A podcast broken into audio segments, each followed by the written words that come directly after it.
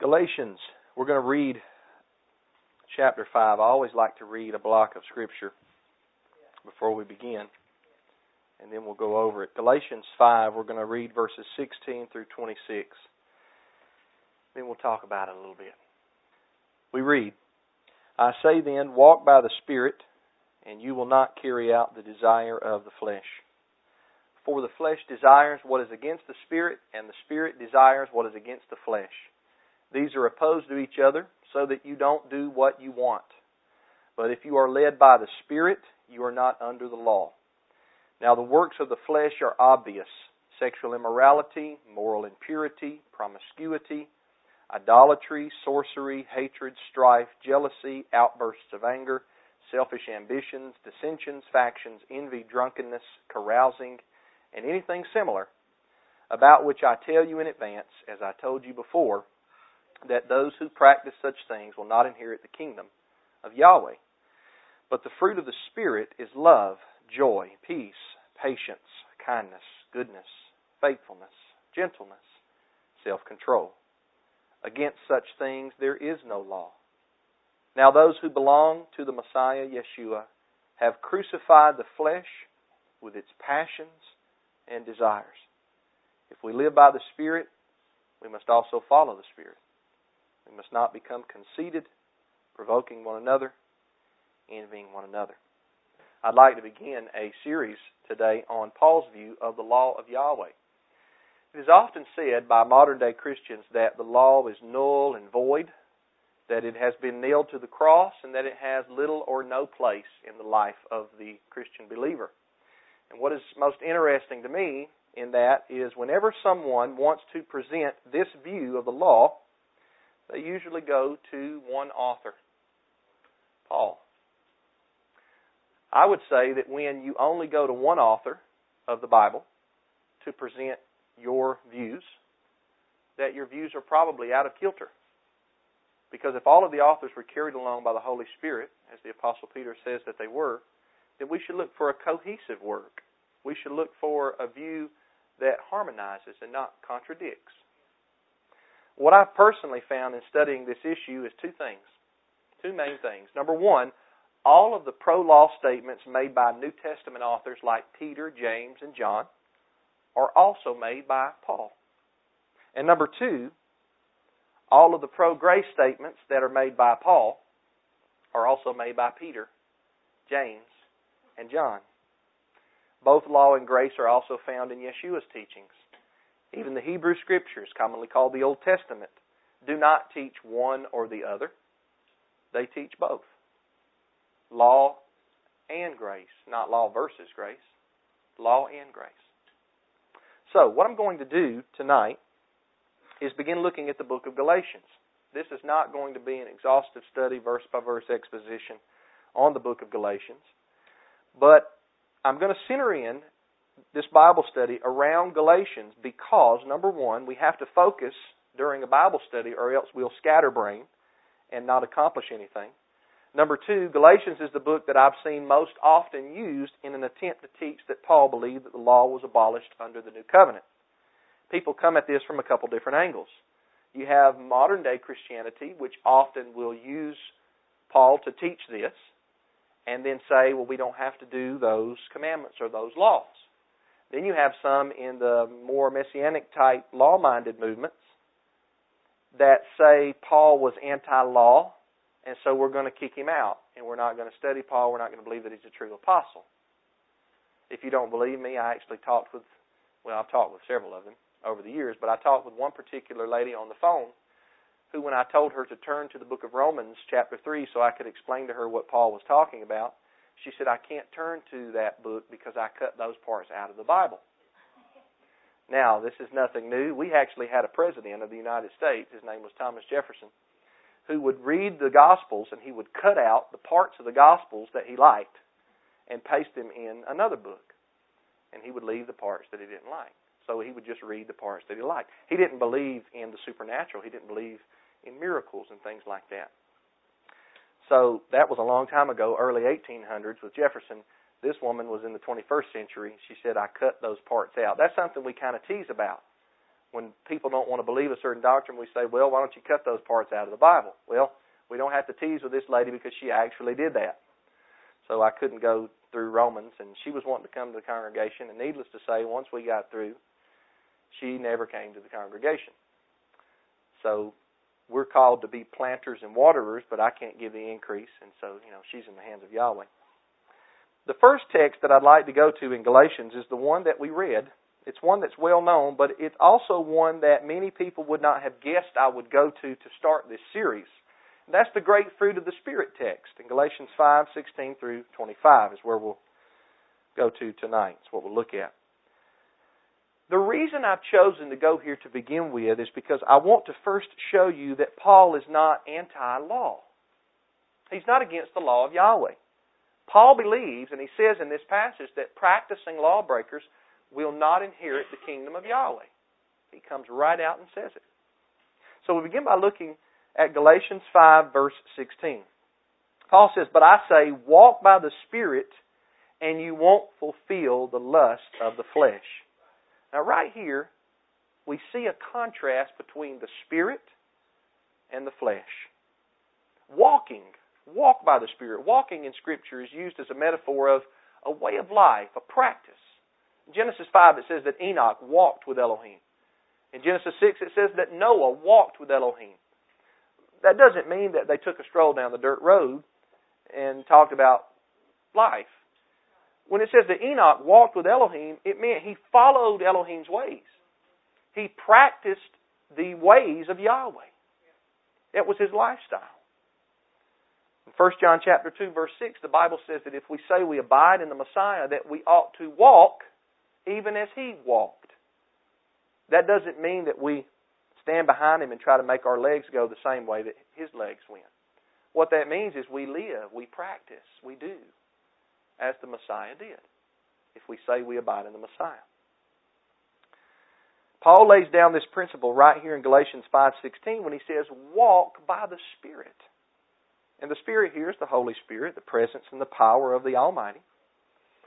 The believer has obtained a portion of Yahweh's Spirit. Where's Brother TJ? Brother TJ talked about this in Ephesians 1. It's called the down payment of our inheritance.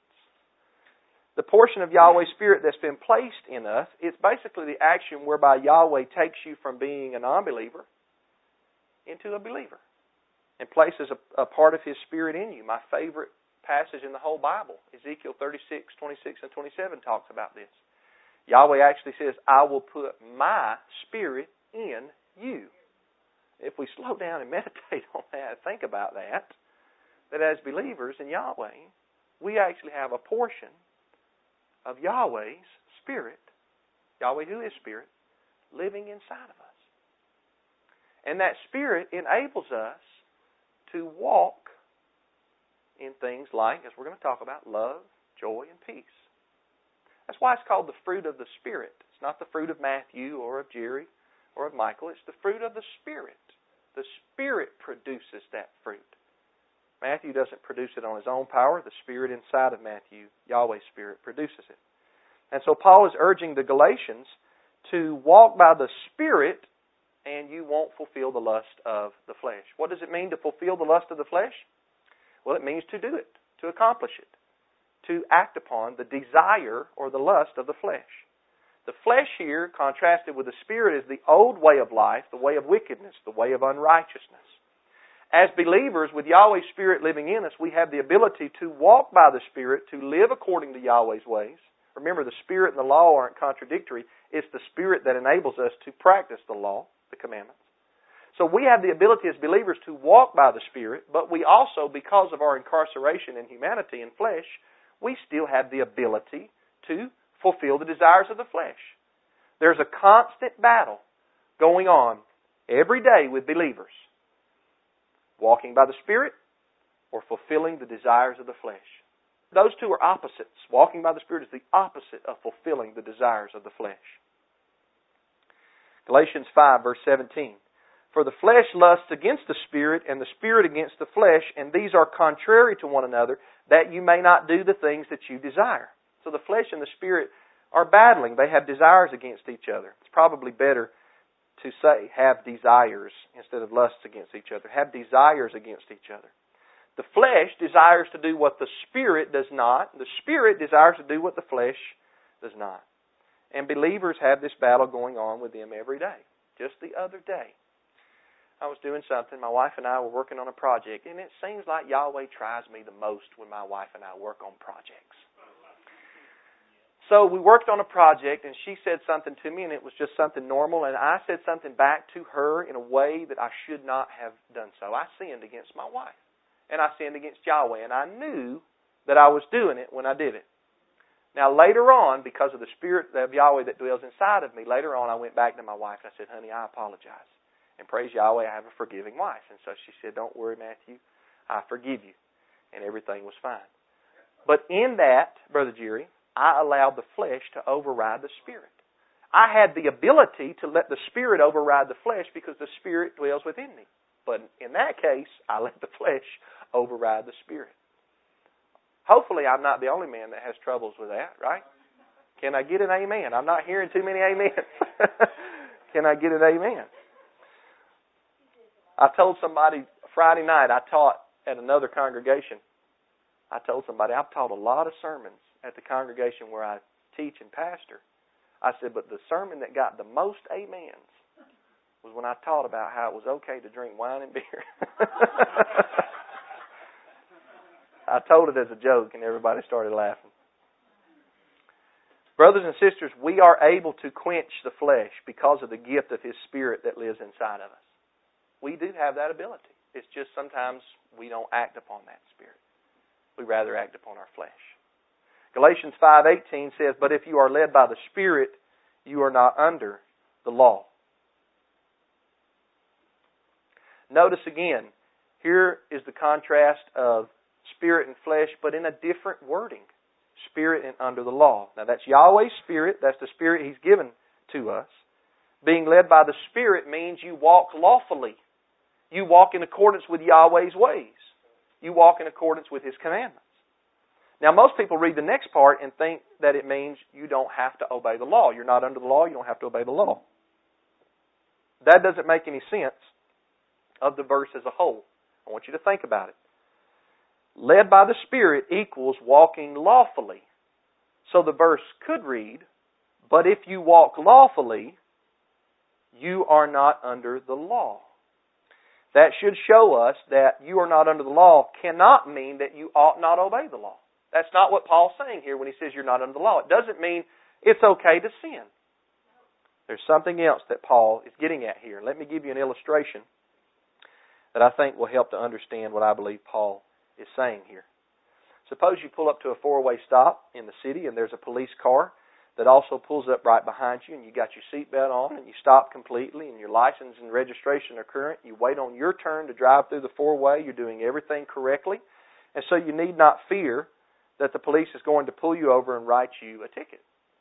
Now, now you got the same scenario and you pull up to the four way stop no seatbelt on, you're doing 65 and a 35. You don't stop at the four way, but you speed through it. You make tire marks going through, and you clip the car that's its turn going. You clip that car, and you just keep on going.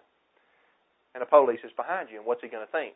Two things: one, either you're drunk, or two, you're you're stupid. What's this guy doing? He's not following the the law, the city law, the city ordinance. And because you did not follow the law, in that case, you then fall up under the penalty of the law. When you were obeying the law, you didn't fall up under the penalty, right? When you disobeyed, you fell up under the penalty.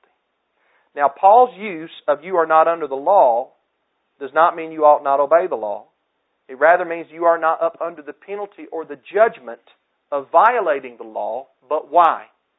It's because you're being led by the Spirit. If you're led by the Spirit, you are not under the law, meaning under the penalty or under the judgment of the law. Because the Spirit will lead you to do righteous things, not unrighteous things. You see the point there? So when Paul says you're not under the law, he's not doing away with the law. He's not saying not to obey it. He's simply saying you're not under the law's penalty when you obey, when you're led by the Spirit. So my paraphrase of Galatians 5:18 is this, quote, But if you are walking in accordance with Yahweh's law, you do not fall under the penalty of the law. That makes a lot more sense. Led by the Spirit, not under the law's penalty. Then Paul begins listing the works of the flesh. And remember that the flesh is opposite of the Spirit. Now look at this list. Now the works of the flesh are obvious, which are adultery, sexual immorality, uncleanness, lustfulness, idolatry, sorcery, hatred, strife, jealousies, outbursts of anger, rivalries, divisions, heresies, envy, murders, drunkenness, orgies, and things like these, of which I forewarn you, even as I also forewarned you, that those who practice such things will not inherit Yahweh's kingdom. That's quite a list. Every one of those works are against Yahweh's law, against His morality. That's a list of lawless, not lawful, lawless deeds. Adultery, seventh commandment. Idolatry, second commandment. Murder, sixth commandment. And there are many more listed here. Paul is not giving an exhaustive list of the law here in this text. One time somebody asked me, why didn't he mention Sabbath breaking in that list? I said, I don't know. Maybe for the same reason he didn't mention honoring your parents in that list. He's not giving an exhaustive list of all of the commandments here or all of the sins and the works of the flesh. I know that because at the end he says, and things like these of which I forewarn you as I also forewarned you. Things like these means there's other sins. There's other wrongs. There's other lawless deeds. I'm not listing them all. The main point to see here is that Paul preaches against sin. And we all know what sin is the transgression of Yahweh's law. Paul here in Galatians 5 19 through 21 preaches against sin. He says that practicing these things will exclude you from the kingdom. And practicing is the key word. Those who practice, those who practice such things will not inherit Yahweh's kingdom. That's the key word. Think of a doctor that practices medicine. It's his way of life. That's what he does. That's his occupation. So Paul's point is that people who live in these sins with no repentance will not inherit the kingdom. This lets me know that Christ followers, Christians, are law keepers. They practice law keeping. And people that won't inherit the kingdom practice law breaking. Shouldn't be hard to see. And this, once again, is from the pen of the Apostle Paul. He writes this right here in the book of Galatians, a book which is often used to make Paul out to be an anti law, grace only man. Well, we see here that Paul was not that at all. Paul certainly taught grace, just like Yahweh teaches grace. Genesis 6 says Noah found grace in the eyes of Yahweh. Grace is not a new concept that come along with the Apostle Paul. Paul certainly taught grace, but he also taught against sin. He taught the law. And he taught the law not just as a mirror to show you your sin, but as a, a guide to show you how you ought to live. That's two of the three uses of the law. One is a mirror. It's like when you come home from work and you look in a mirror and your face is dirty. The mirror shows you the dirt on your face. The mirror won't take the dirt off, but it shows you the dirt on your face that you need to wash your face. Paul said in Romans 7, I did not know what sin was until I read the law. The second use of the law that I just talked about is not as a mirror, but as a guide.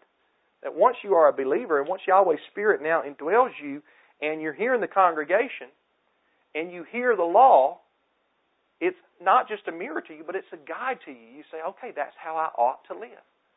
I could be preaching to a group of a thousand people about thou shalt not steal. Thou shalt not steal. And there may be some unregenerate, unbelieving thieves in the crowd. And what that preaching is going to do is going to, preaching of the law is going to act as a mirror to their sin. It shows them that they're in transgression. However, there may be believers in the crowd and they hear thou shalt not steal and they think that's right. I'm not a thief. I don't need to be a thief. That's how I need to live my life. See, it works as both a mirror for some and a guide for others when we preach the law. As I read that list earlier, some of those may have hit you right in the stomach. And you may think, man, that really strikes me. That shows me my sin. That's the law's use. And then, also, it's a guide. That's how I ought not to live. I should live the opposite of that. It's beautiful. Then he goes on in Galatians 5:22 through 23. He says, "But the fruit of the Spirit." Remember, he just went over the works of the flesh. But the fruit of the Spirit, the contrast, the opposite of that is things like love, joy, peace, patience, kindness, goodness, faithfulness, gentleness, and self-control. Against such things there is no law. Paul is dealing with the Spirit versus the flesh. Walking in the Spirit, not practicing the desires of the flesh. Now we should expect the fruit of the Spirit to be actions that are lawful. Because the previous list were actions that were lawless. So now we have lawful actions, and they are. The first action is love. Love is first on the list, I believe, because love encapsulates everything else in the list. If you master love, you'll have joy, peace, patience, kindness, gentleness, self-control, goodness, meekness. You'll have all these things. Because love is the it's the big one. It's the one that everything else hangs from. Now, most people in this congregation are going to know the answer to this question when I ask it. But if I asked you what is love, how would you answer? If I asked you, how can you tell if a husband loves his wife or if a wife loves her husband? What would you say? Now, I could let, I heard service. That's a good answer. Was that you, Brother Allen? No, Brother Clifton. I thought it was Brother Allen's voice. Brother Clifton, many moons ago, I was riding down the road in my truck, and I asked myself, what is the best one word definition of love? And I came up with service. Service. Service to Yahweh, service to your neighbor. I think that's the best one word definition of love. If you love somebody, you will serve them. In Yahweh's case, you'll obey Him when He gives you commandments. In your neighbor's case, you'll serve your neighbor. You'll do unto your neighbor as you would have your neighbor to do unto you. I may never, now I've told Brother Tim that I love him, but I could never tell Brother Tim I love him, and I could still love him, and he could still know that I love him. You know why? Because of how I act and treat Brother Tim. I have a neighbor next to me named Brother T.J. Martin. I wished he would be my neighbor for my whole life. But he's moving. That's okay. He's still my neighbor, just not literally. But Brother TJ has told me he loves me, but I see him frequently over the fence. And when I see him over the fence, he doesn't have to always say, I love you, Matthew. I love you, Matthew, every time that he sees me. But I know that Brother TJ loves me. Do you know how? He doesn't steal from me. He watches my property when I'm gone. He calls me if he thinks something's out of order. He doesn't wreak havoc towards my family. He loves my children. He treats my wife respectfully. That's how I know that Brother TJ loves me. Now, it's okay for him to tell me he loves me. That's okay. But it's not okay for somebody to say that they love you and then show that they don't. Right? Love is service. Love is not lip service, love is service. If I treated my wife like dirt for a month and then I brought her a dozen roses at the end of the month, set them on the table, should I get upset if she doesn't want the roses? No, I really shouldn't. I really shouldn't. She might say, as Yahweh said in Isaiah 1, those roses are an abomination to me. They're a stench in my nostrils. And that's what Yahweh told, uh, I think it was the house of Judah, maybe Israel, I can't remember, in Isaiah chapter 1. When they were walking in some of the letter of the law, but disobeying in some of the letter and a lot of the spirit of the law, he said, Man, your worship is in vain to me. I don't, I don't like what you're doing because your heart's really not in it. You show up to worship me, but you don't really love me because look at how you've been living. Right. Amen. Love is service. It's the first on the list. Now, I did a lot of talking, but I'm going to let the Bible answer the question. How do you know if somebody loves another person? I could let Yeshua answer. I could let James or John answer. I could let Yahweh answer. But in this sermon, I'm going to let Paul answer because he says the same answer as all the others. Paul doesn't give us a different answer of what love is. We're going to jump from Galatians over to the book of Romans. Romans chapter 13, verse 8. Look at this. It says, Owe no one anything except to love one another. For he who loves his neighbor has fulfilled the law. Fulfilled definitely doesn't mean has done away with the law. It means he's accomplished the law. He's practiced the law. He who loves his neighbor has done the law. When you love your neighbor, you do the law. Then Paul says, For the commandments, you shall not commit adultery. You shall not murder. You shall not steal. You shall not give false testimony. You shall not covet.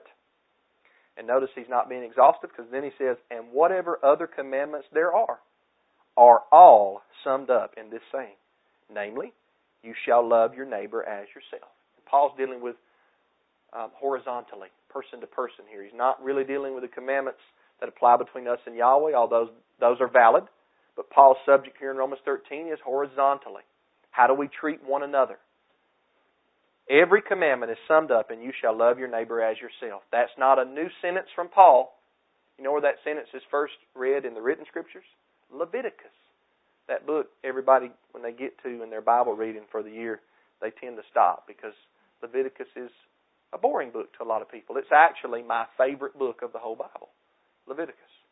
And that's where we first read you, you are to love your neighbor as you love yourself. That's the only thing, really, I need to ask myself. I'm going to use Brother Tim again. He's sitting right here.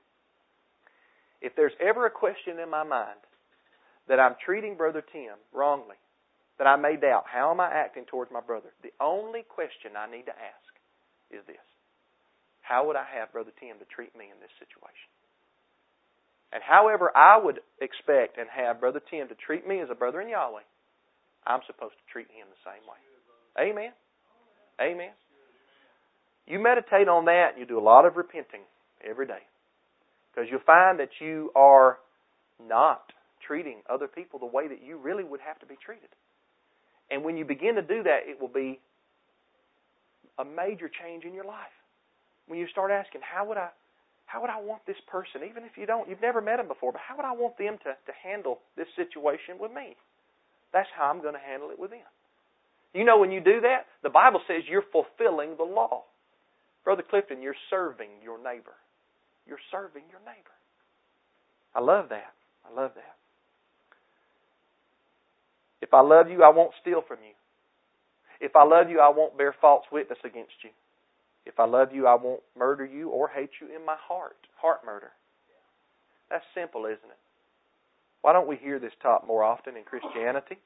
Why is it that the law is looked upon as something bad or as something that's not for us today? Really, it should be elementary, 101. These things like this. Love. The fruit of the Spirit is love. Paul could have stopped right there, and that would have encapsulated the whole list. The fruit of the Spirit is love. Romans 13:10 Love does not harm a neighbor. Love therefore is the fulfillment of the law. I got into a discussion with a pastor not long ago that was saying the commandments all of them were done away with and Paul just taught spiritual principles. This is one of the verses that he actually brought up. Blew my mind. Paul is quoting the law in Romans 13, 8 through 10. He said, For the law says, love is the fulfillment of the law. He quotes commandments. Love does not harm one's neighbor. This is Paul, pro law. Pro law. Going back to Galatians 5:22. Love is the first on the list in the fruit of the Spirit. It's number one. And we should expect it to be, for love is the highest attribute because love covers the entire law. Paul then lists things like joy, peace, patience, kindness, and those are all great things, right? Those are wonderful things. Those are attributes or practices that we should all want to have. I want to be a man of joy, a man of peace, a man of patience, and a man of kindness. I want to be those things. And you know what? if you're a true believer, if you're a genuine believer, the spirit that lives inside of you will produce that desire to want these things too. You won't practice the works of the flesh. Brothers and sisters, listen to me. If you are genuine child of Yahweh, you will not practice the works of the flesh. You will practice the fruit of the Spirit. That doesn't mean your flesh will never override your spirit, but you will not practice the works of the flesh. Your lifestyle will not look like the lifestyle of an unbeliever. It won't. A person can tell me that they're saved, born again, whatever they want to say, whatever words they want to use, until they're blue in the face. If they practice the works of the flesh, the Bible says they're a liar and the truth's not in them. At the end of this list, fruit of the Spirit, Paul says, Against such things there is no law. Against what things? Love, joy, peace. There's no law against these things. There's no law, when you read the Ten Commandments, there's not one of them that says, Thou shalt not be patient. Thou shalt not have joy. Thou shalt not have love. That's Paul's point. He said, That's a simple point. That's Paul's point. It's not Matthew's point. He says, Against such things there is no law. In other words, practice these things. Don't practice the things that there's laws against. Yahweh's laws against. That's Paul's point. Paul's upholding the law here. Don't practice the works of the flesh. Galatians 5, verse 24. Those who belong to Christ have crucified the flesh with its passions and lusts. That goes along with what I just said. The people on the earth who truly belong to Christ, who belong to Yeshua of Nazareth, they have crucified the flesh. They have put to death the works of the flesh. They don't practice them. That verse does not mean that Christians are sinless, because that would contradict far too many other verses, not just in Paul, but also in the Old Testament. From Solomon, from David, and from Yahweh himself. But it does mean that Christians, genuine followers of the Messiah, are a people who are sensitive to sin. They do not desire to live in or practice the works of the flesh, and they daily desire to put to death the deeds of the flesh. Daily. Every day when they wake up. They do not want to practice these things because they're new creations. If any man be in Christ, he's a new creation, Paul says. Old things have passed away, behold, all things have become new. The Spirit lives inside of you, and the Spirit of Yahweh will not allow those sins to be practiced. However, when a child of Yahweh does fall into one of these sins, and he or she can, I'm going to show that in just a second, he or she can, when a child of Yahweh falls into one of the works of the flesh, he or she is grieved. They feel sorrow. They hate what they have done. They show forth contrition and repentance for their sin. A born from above believer will not be able to walk in any of these sins without feeling remorse and pain until they repent. Saved people are a contrite people and they are a penitent people. I was reading in Martin Luther's commentary on the book of Galatians. I've got it up here. It's a great commentary. There's some things that I don't agree with. There's some things that make me grit my teeth. But there's some beautiful things here too, and this is one of the beautiful things.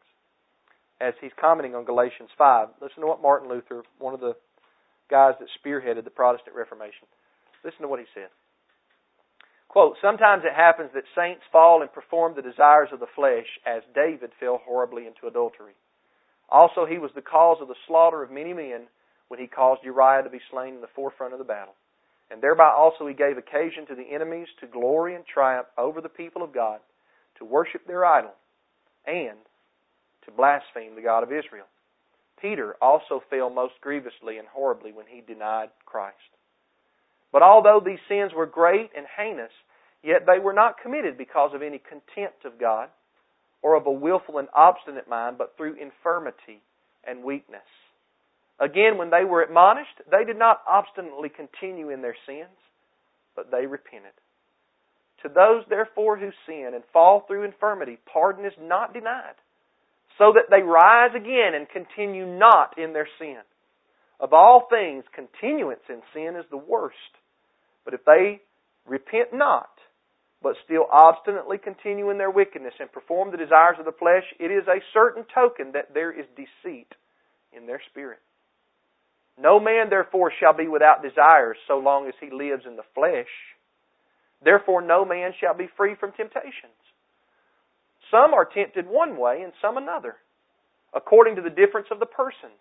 One man is assailed with more vehement and grievous emotions, as with bitterness and anguish of spirit blasphemy, distrust, and desperation. Another with more gross temptations, as with fleshly lust, wrath, envy, hatred, and such like. But in this case, Paul requires that we walk in the Spirit and resist the flesh. But whoso obeys the flesh and continues without fear or remorse in accomplishing the desires and lusts thereof, let him know that he pertains not unto Christ. And although he brag of the name of a Christian ever so much, Yet does he but deceive himself. For they which are of Christ crucify their flesh with the affections and lusts thereof. That was beautiful for Martin Luther.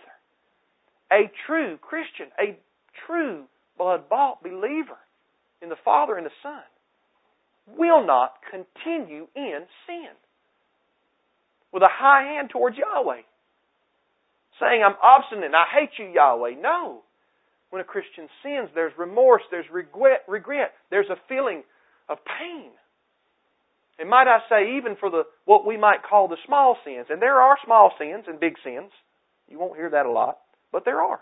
There are small sins and there are big sins. But even if a Christian commits a small sin towards somebody, it will still tear their heart or their stomach apart. It will. It will.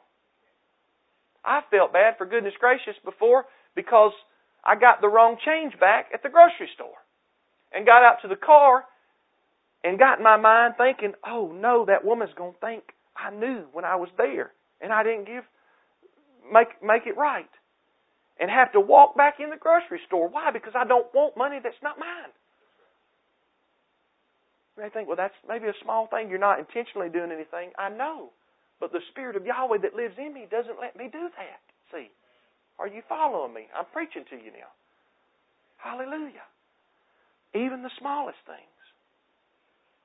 Listen, sometimes we might consider it a small thing when we get in a spat and we say the wrong thing towards our neighbor, like I did towards my wife.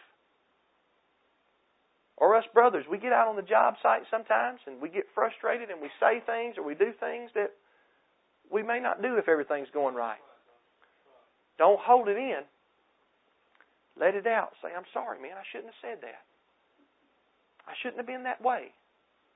I have to ask forgiveness to my children sometimes. Don't ever be too prideful to ask forgiveness of somebody that's younger than you are. Because sometimes I've not handled situations with my children the way that I know Yahweh would have me handle them. And so it's much better for me to humble myself and let Yahweh exalt me when He sees fit and say, I'm sorry, Elijah or Benjamin, I apologize. I should have done differently. That's the mark of a Christian. It's not something I practice, but when I do it, when I let the flesh override the spirit, I repent. As David, as Peter. Arguably, Peter's sin could have been the worst.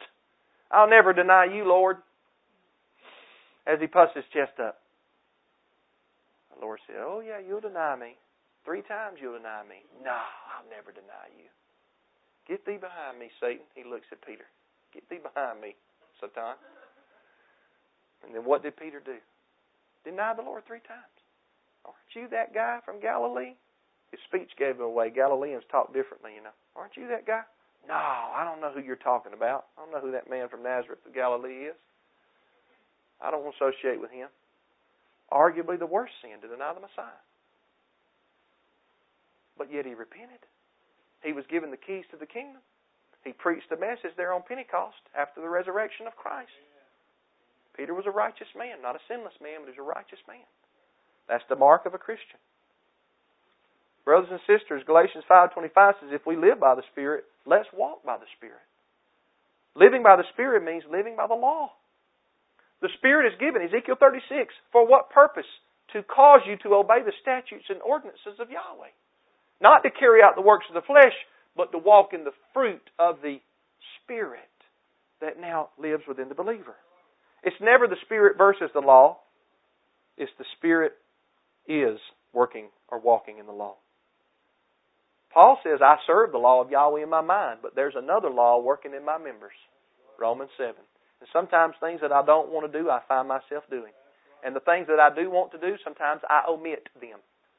Battle, flesh, spirit, flesh, spirit. You know what I'm talking about. You know what I'm talking about. But as believers, we're to walk in the Spirit. We're to be spiritual. One man told me one time the law is spiritual, as though it was some kind of esoteric, mystical, floating thing. That's not what it means when he says the law is spiritual. The law itself, the entity of the law, is a spiritual thing. Honor your father and mother, that's spiritual. Do not murder, that's spiritual. The law itself is a spiritual thing. Paul wrote that. Paul wrote also in Romans 7 the law is holy, just, and good. Paul never said anything bad about the law. Not one word ever came out of Paul's mouth. Brother Randy said one time to me, not one word ever came out of Paul's mouth that was said anything bad about the law. I said, Brother, I like that. I'm putting that, sticking it in my pocket for later. Because it's so true. Not one negative word about the law Paul ever said. If we live by the Spirit, if we say we live by the Spirit, let's walk by the Spirit. Let's serve Yahweh. Let's serve our neighbor. Let's practice the law. Can't you see right here from the book of Galatians, and we'll continue this next week, but can't you see right here from the book of Galatians that Paul was no antinomian? Paul was pro law. Pro law. We'll talk more about this next week from Galatians chapter 3. Let's stand and close in a word of prayer. Heavenly Father, thank you for your word. Thank you for your law. Thank you for your son. Thank you for your apostle. I pray that we would be doers of the word and not hear it only and deceive ourselves into thinking we're something when we're nothing. I pray that we'd always remember, no matter what we accomplish, that we are who we are by the grace of Yahweh. Let us not boast in ourselves. Let us boast in your Spirit that you give us. It has been given to us to produce righteousness. Let us walk in the Spirit so that we won't fulfill the lust of the flesh. I pray all these things through your holy child, Yeshua. Amen.